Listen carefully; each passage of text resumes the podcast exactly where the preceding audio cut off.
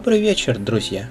В эфире «Чайное радио по РФМ» и я его ведущий Антон Дмитрощук. Готовя предыдущий, довольно критический выпуск и размышляя над ним, я заметил, что хотя мне часто очень не нравится то, что делают коллеги, есть три качества, которые сразу же меняют мое отношение к происходящему. Конечно, есть вещи, с которыми я в любом случае не буду мириться. Беспардонное вранье, демонстративное неуважение к коллегам и клиентам, нетерпимость к критике. Сейчас речь не об этом. Но когда чей-то подход к чаю мне по какой-либо причине неприятен, например, зашкаливает эзотерика, и чай теряется за промыванием мозгов, сплошные энергетические потоки и откровения вселенского масштаба, то если я вижу хотя бы одно из этих золотых качеств, у меня пропадает желание насмехаться. Наоборот, я радуюсь тому, что этот человек или этот проект есть на свете. Очевидно, эти качества и являются для меня главными ценностями путем чая. Первое из них можно назвать ответственностью или добросовестностью или самоотверженностью. Для кого-то оно будет граничить с перфекционизмом, а для меня оно связано скорее с щедростью. Когда человек делает дело настолько хорошо, насколько может, и не ищет повода, чтобы сэкономить силы. Знаете, многие как рассуждают. Эти люди в чае плохо разбираются, зачем угощать их чем-то хорошим. Только зря добро переводить. Сойдет и что-нибудь попроще. Эти люди слушают не очень внимательно, зачем рассказывать им подробности? И так сойдет. В этом, по-моему, и состоит ответ, почему у нас все так плохо во множестве отраслей. И так сойдет – это прямой и очень быстрый путь к деградации, как общества, так и личной. И очень здорово, что есть те, кто, если уж за что-то взялся, то делает это на совесть по максимуму. Оценят, не оценят, поймут, не поймут. Это их дело, а мое сделать как следует, на 100%, а лучше на 110, а не на 99 и не на 50. Для меня это показатель профессионализма. Когда человек не позволит себе, просто не захочет сделать что-то недостаточно хорошо – даже если это некому оценить. Второе можно обозначить как последовательность или решимость. Это другая грань ответственности. Когда, берясь за какое-то дело, человек заранее готов не отступать перед трудностями и понимает, что на протяжении месяцев и лет в него нужно будет вкладывать и вкладывать силы, причем не меньше, чем поначалу, а все больше и больше. Этого качества очень не хватает многим эзотерикам. Они строят грандиозные планы, вовлекают в орбиту своих замыслов других людей и внезапно переключаются на что-то другое.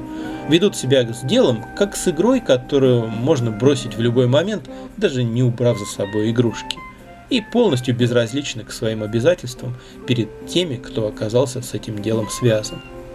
Но часто и более серьезные люди, не получив мгновенного результата, одобрения и похвалы или материальной отдачи, тут же сворачивают активность. Ну, раз это никому не нужно. И мне очень импонирует, когда люди не поворачивают назад, как только устали или им надоело. Как говорит один мой чайный друг, приходят на чаепитие люди или нет, я же не могу их бросить. Даже когда человек занимается полной, на мой взгляд, фигней, но занимается упорно, трудолюбиво, год за годом, я не могу не испытывать к нему симпатию – потому что в процессе этого он чему-то учится, он растет. В чае это особенно важно, потому что знания и опыт нарабатываются годами, и эти годы ничем не заменишь. Аудитория нарабатывается годами, и это не заменишь никакими маркетинговыми приемами. Рентабельность тоже появляется с годами. Это только на ароматике и дешевом сене можно на первом же году выйти в плюс. А для проекта, занимающегося хорошим чаем, нормальное явление быть в убытках год, два, три. Моя жена метко сравнила это с жизнью чайного куста. Урожай можно собирать только на четвертый-пятый год, и то поначалу маленький, а до этого надо оберегать растение и ухаживать за ним, ничего с него не получая, кроме радости от того, что оно есть, и робких надежд. А пожадничаешь раньше времени, все загубишь. А третье качество – это искренность, честность. Если я вижу, что человек несет какую-то наивную чепуху, громоздит небылица одна на другую, но при этом говорит о том, что по-настоящему для него важно, ведет дело с открытым сердцем, не играет в гуру и не пытается кого-то очаровать, а просто светится, за это можно многое простить. Вроде бы к чаю все это не имеет прямого отношения, все это универсальные ценности.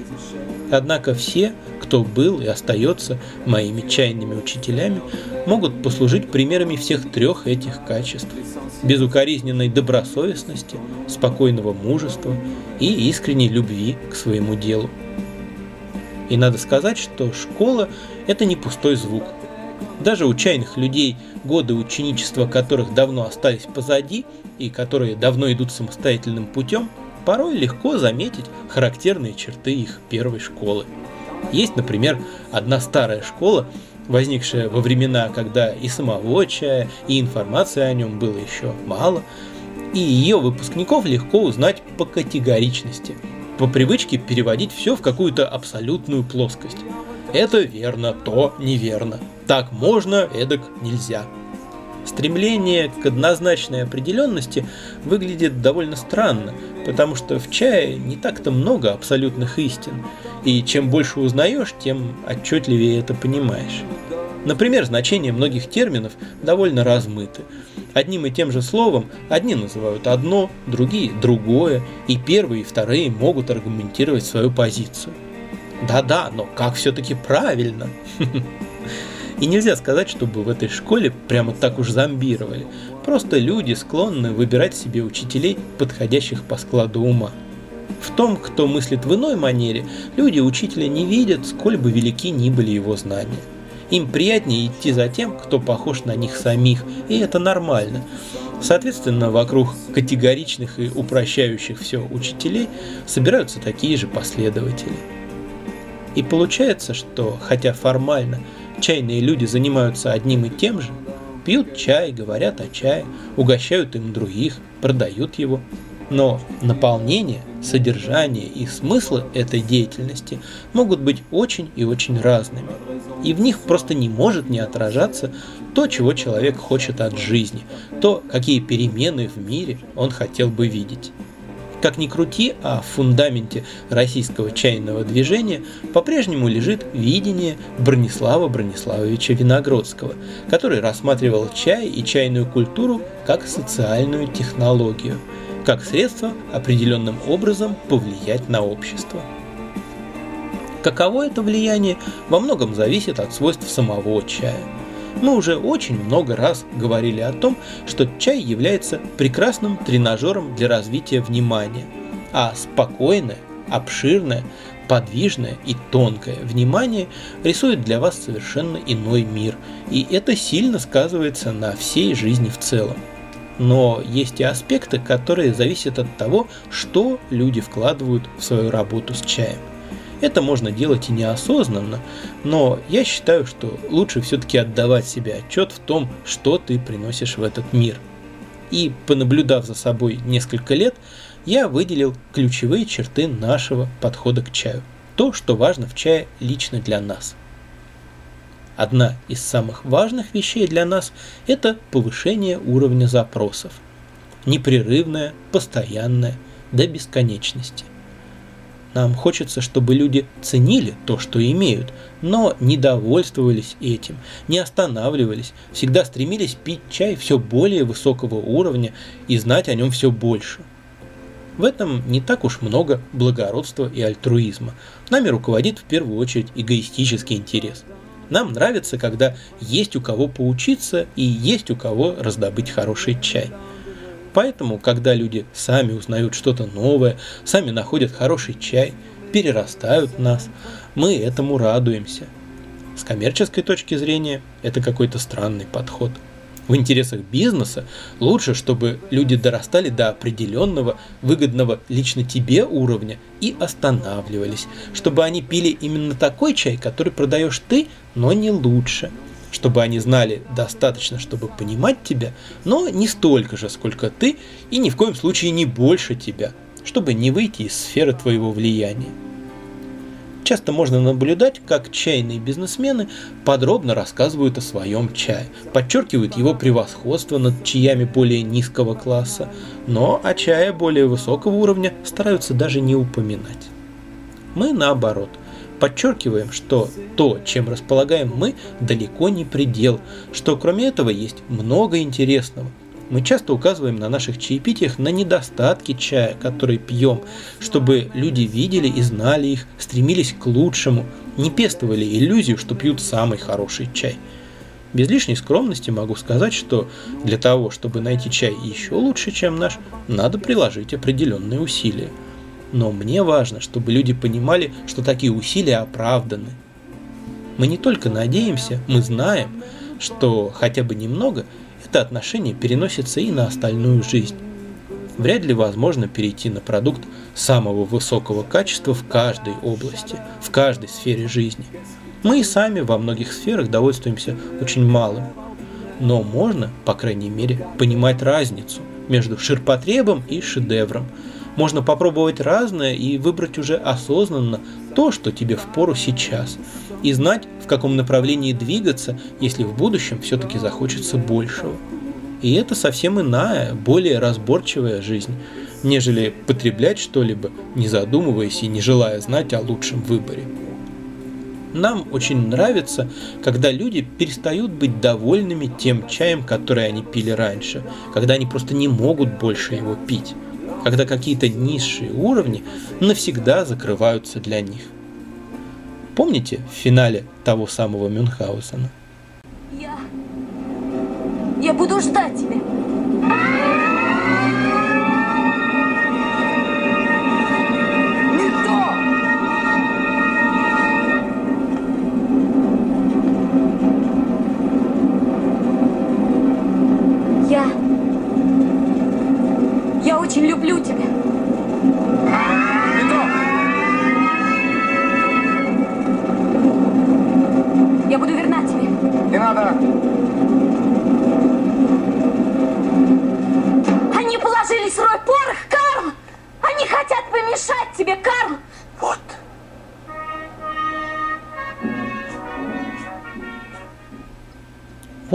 И мы.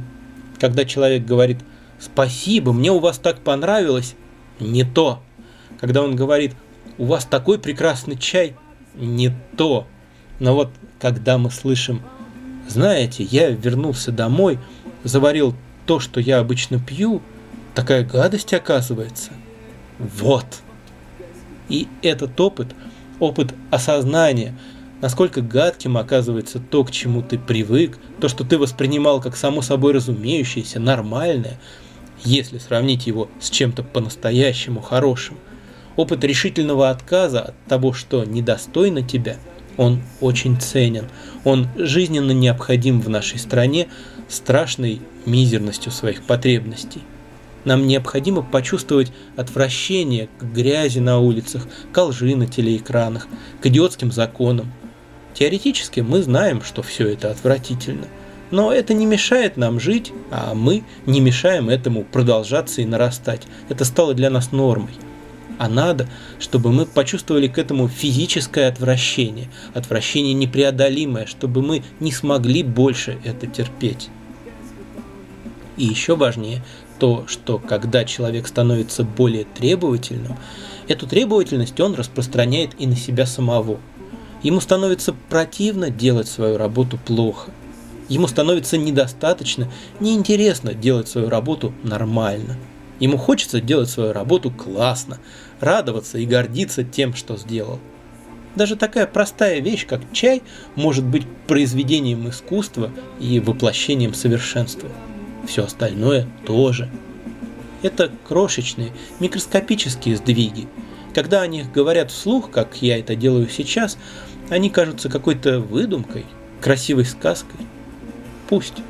Важно не то, насколько они заметны, а то, что они необратимы. Человек, узнавший больше и почувствовавший, как это вкусно знать больше, уже никогда не захочет знать меньше. Человек, почувствовавший себя достойным чего-то большего и лучшего, уже не снизит планку. Его уже не убедишь в его скотстве. Его можно вынудить обходиться малым и паршивым, но его уже не заставишь быть этим довольным. Это дорога в один конец, без возврата. И каждый момент, когда кто-то почувствовал себя человеком, подтачивает изнутри здание лживого, подлого, уродливого государства, оскорбительного для здравого смысла и неравнодушного сердца. И однажды оно рухнет, просто исчерпав ваше терпение, исчерпав возможности паразитировать на нем, и сменится чем-то более здоровым и разумным. Итак, мы заинтересованы в развитии тех, с кем общаемся. А для развития необходим труд, и отсюда другая наша странность. Мы не идем все время навстречу гостям и клиентам, не стараемся обеспечить им максимум удобства и комфорта, выполнить все их желания, подстроиться под них. Если вас на фуникулере доставят на вершину горы, это будет неплохое развлечение и отличные фотки на память. Но если вы взойдете на гору сами, то получите в тысячу раз больше. Вы будете напрягаться, потеть, вам будет тяжело, вы устанете, у вас будут ссадины, в какие-то моменты вам будет страшно.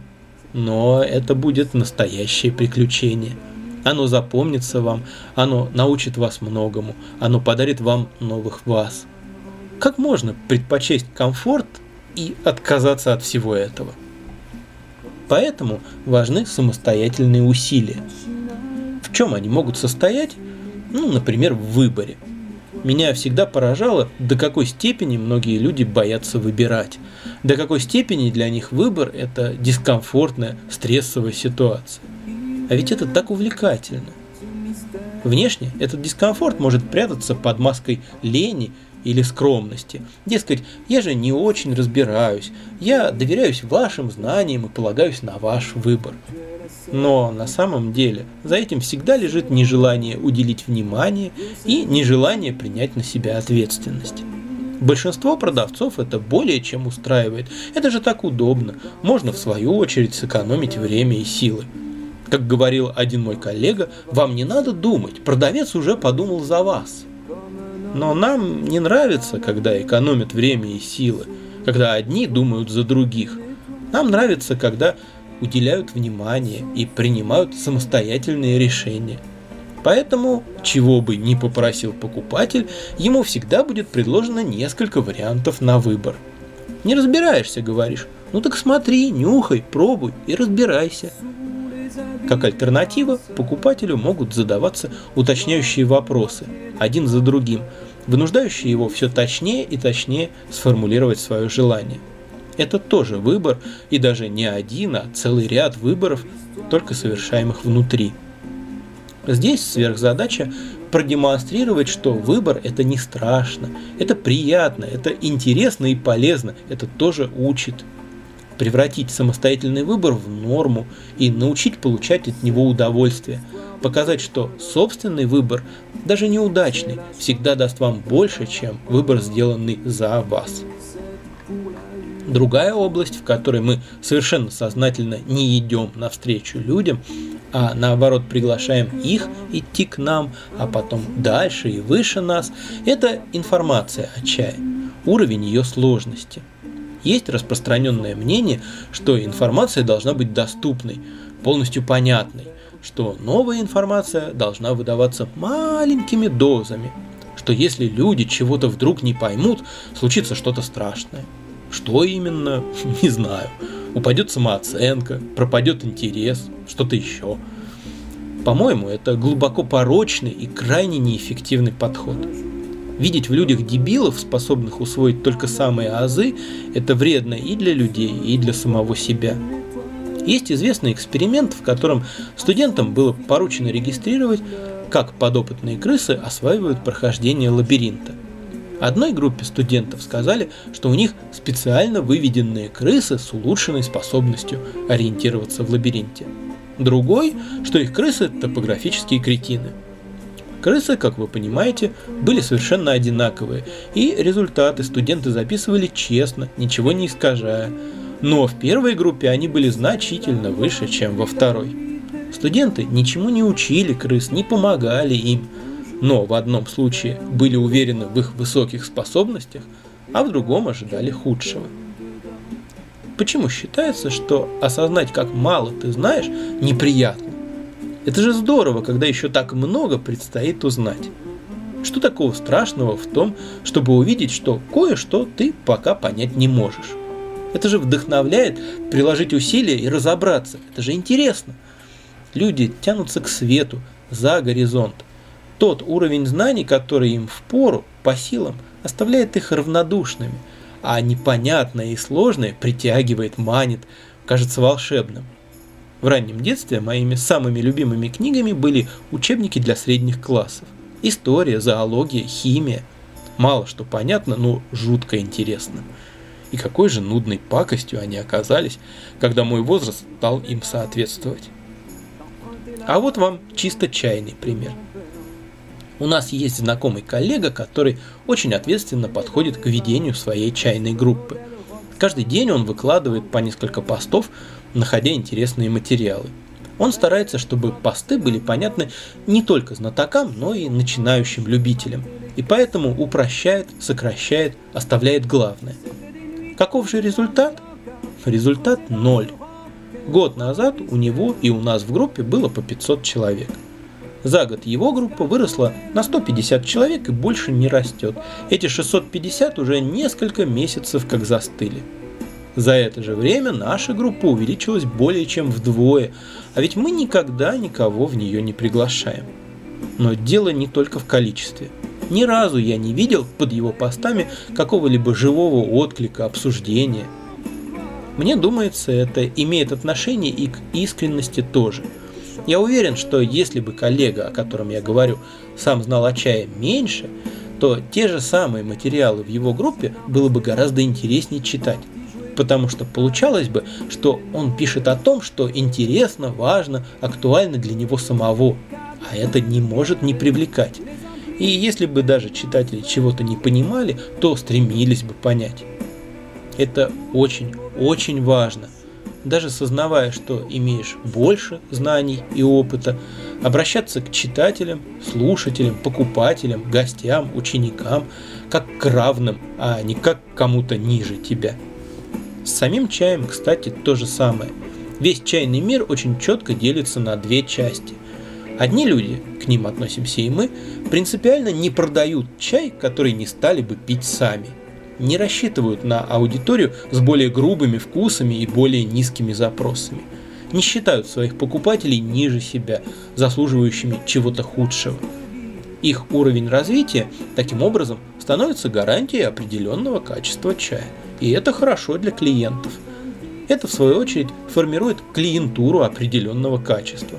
Вокруг собираются толковые и требовательные покупатели, которые помогают развиваться, да с которыми просто интересно в конце концов.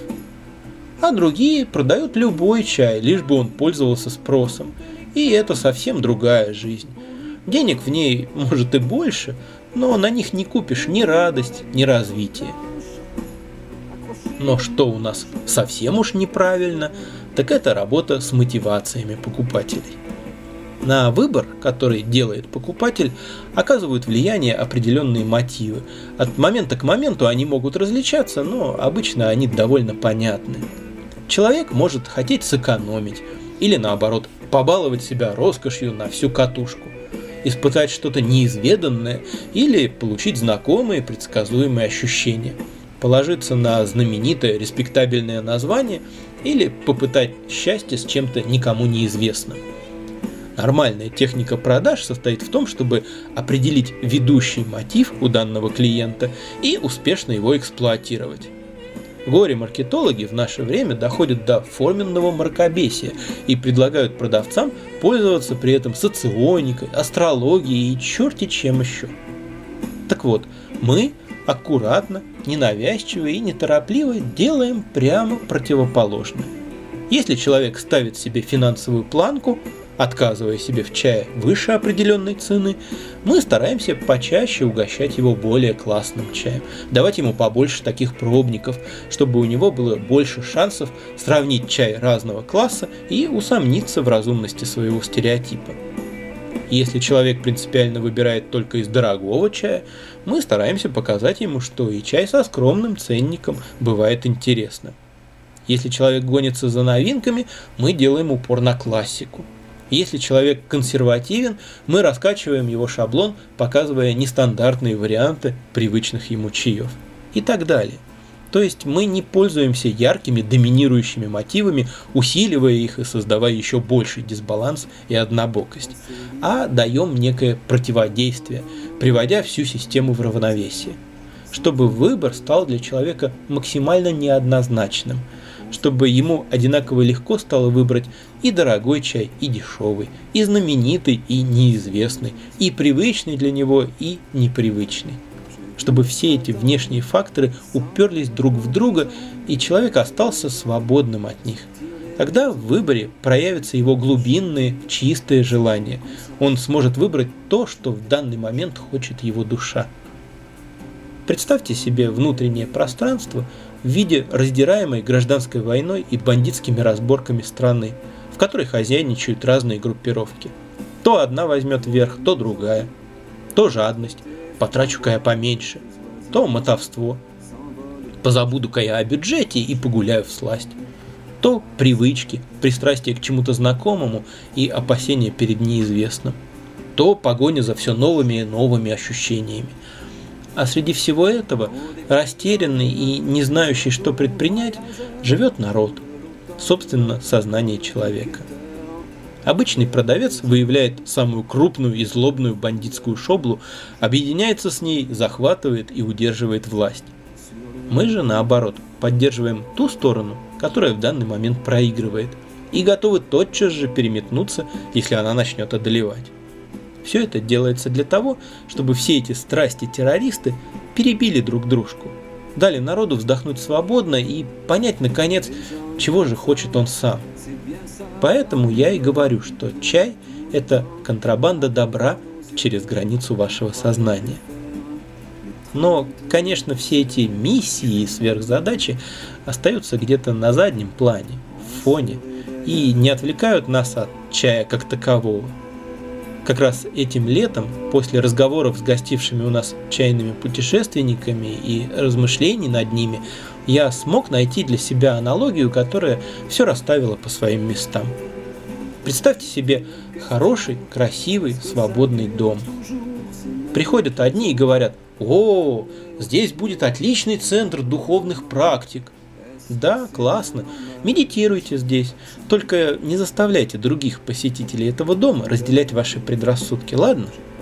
Приходят другие и говорят, нет, это будет оздоровительный центр. Отлично, пусть будет.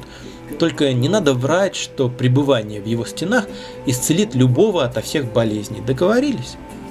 Приходят третьи и говорят, а давайте возродим здесь древнюю культуру с ее прекрасными ритуалами. Давайте. Красота и культура – это здорово. Только не притворяйтесь, что эти ритуалы древние. Вы же знаете, что им от силы несколько десятков лет. И раз уж культура для вас на первом месте, как вы говорите, то пусть деньги будут на втором. Это же логично. Приходят четвертые и говорят, вау, какое прекрасное место для позитивного общения. Общайтесь, конечно, кто же вам запретит, только стены не ломайте. Они, видите ли, чувствительны к шуму и хамству. А вы-то что будете делать, спрашивают они все хором а мы будем заниматься самим этим домом, содержать его в порядке и ухаживать за ним, следить, чтобы стены были прочными, крыша надежной, чтобы в нем было уютно, просторно, чисто и тепло. Мы не будем ратовать за то, чтобы дом стоял ничем не занятый, как памятник. Это было бы глупо. Он ведь и в самом деле много для чего отлично подходит. Просто все эти занятия они для нас второстепенные и потому не очень интересны. Наше дело заботиться о том, чтобы это был хороший дом. На этом все, друзья. И не только на сегодня. Наш проект, я имею в виду радио по РФМ, подошел, если не к финальной точке, то как минимум к точке с запятой – Никогда не предполагалось, что он будет бесконечным, и мы не ожидали, что он так затянется. Шутка ли почти два с половиной года, почти двое суток чистого времени вещания. Поскольку работа над одним выпуском занимает в среднем около 12 часов, то это месяца 4 работы, если считать без выходных. Это много. За это время мы успели изложить практически все основные знания о чае, которыми владеем, и нашу позицию, наверное, по всем вопросам, какие только могут прийти на ум. Конечно, чайная жизнь будет подсказывать нам новые и новые темы для обсуждения, так что не исключено, что когда-нибудь будет еще и 120 выпуск, и 121. Но регулярных еженедельных передач больше не будет – и это хорошая новость, поскольку это позволит мне высвободить силы сразу для нескольких затей, к которым давно не терпится приступить. Я не буду забегать вперед и анонсировать их, тем более, что некоторые из новых проектов будут секретными. Но внимательные или просто те, кому повезет, найдут их и присоединятся. В любом случае, завтра мы отправляемся в отпуск, так что до середины сентября я с вами прощаюсь точно. Большое спасибо всем, кто слушал нас, присылал нам свои вопросы и делился своими мыслями и наблюдениями. Для меня это было одним из самых удивительных приключений в моей жизни, и без вас его бы не было. Спасибо, что подарили мне его. Сегодня в студии самой домашней чайной «Сова и панда» звучал мой любимый альбом Франсиса Кабреля. А в финале прозвучит одна из самых впечатляющих инструментальных композиций за всю историю рок-музыки – Maggot Brain группы Funkadelic. Но было бы странно закончить этот эфир чем-то иным, нежели послезавтра Бориса Борисовича Гребенщикова. Сегодня я прощаюсь, послезавтра я опять буду, где-нибудь буду. До новых встреч, друзья, и всего вам чайного.